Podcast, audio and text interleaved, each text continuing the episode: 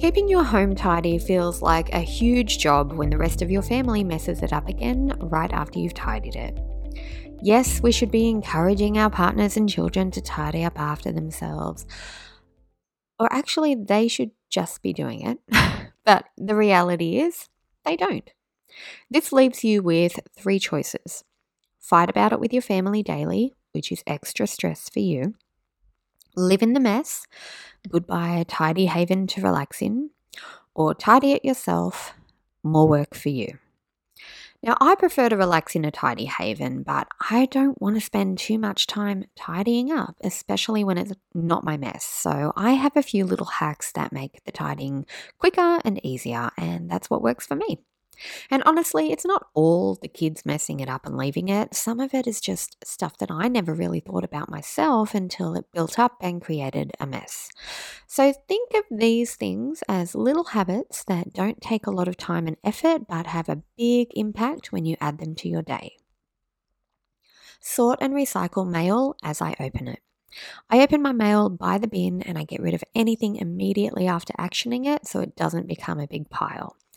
If it's junk mail, it goes straight in the recycling. If it's a bill, I pay it with my phone right after I open it and then I throw away the paperwork or recycle it um, because I can get copies of it online whenever I need it. And so far, I've never needed a copy, so I think there's no point keeping it. I make my own bed when I wake up in the morning. So, no matter what the rest of the house looks like, I still have a tidy bedroom to relax in. I let the fresh air in. I like to open windows so it doesn't feel stuffy inside and we get as much natural light as possible. It just keeps my space feeling fresh and airy and more of a relaxing haven. I wipe surfaces after I use them. It's tempting to leave those crumbs or small coffee spills on the counter because you're hungry and you want to eat breakfast now and you think you'll come back later to wipe down the counter. But I usually find I forget about it, so I just wipe it down just before I sit down and eat. Nothing sets in, it's an easy wipe and go rather than coming back a couple of hours later, realizing it's there and needing to scrub it away. I hang my clothes or put them in the basket as soon as I take them off. No extra chair or pile to hold clothes waiting to be worn again. If it's clean enough to wear it again, it goes straight back into the wardrobe, and if it's dirty, it goes straight into the washing basket. I do a quick reset before I relax in a room. If I'm about to have a bath, I give the bathroom a quick clean as the bath is filling up. If I'm about to relax in the lounge room, I collect everyone's things that they've left out and I put them in their bedrooms. I just kind of open the door, dump it in, close the door again, and then I straighten the lounge room cushions. Empty smaller bins regularly.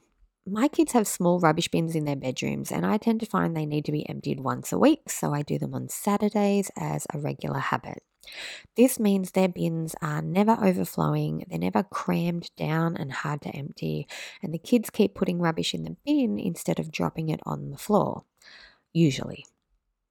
Shut the doors on messy bedrooms. It's quick, it's easy to do, it makes a big difference to the look and feel of your home, and it saves me from tidying up all the time or feeling cranky walking past a messy room. I wash dishes as I cook.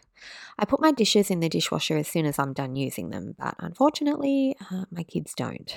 So just before I start cooking, I look around the house, and if anything's laying around, I just collect those dishes and bring them into the kitchen.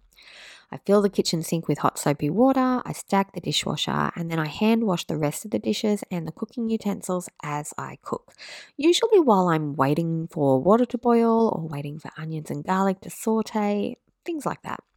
I find using those little waiting moments to take care of the dishes means less work later and it helps keep the house tidy without feeling like I've created an extra job for myself. I hope you found these ideas helpful. If you're ready for next steps in organising your home and life, you might want to check out my popular House and Family Binder. It's a very simple set of prints to help you get organised and run your household without stress or overwhelm. I'll leave a link in the show notes so you can check it out, and I'll see you in the next episode.